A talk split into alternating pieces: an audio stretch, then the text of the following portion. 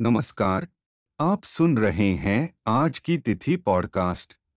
8 फरवरी, दिन सोमवार, सन 2021 की तिथि इस प्रकार है।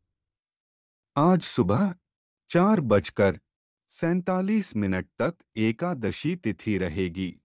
इसके बाद द्वादशी तिथि शुरू हो जाएगी। द्वादशी तिथि 9 फरवरी सुबह, तीन बजकर उन्नीस मिनट तक रहेगी। हमारे साथ जुड़े रहने के लिए एवं भविष्य में आने वाली पॉडकास्ट को सुनते रहने के लिए सब्सक्राइब करें आज की तिथि पॉडकास्ट को।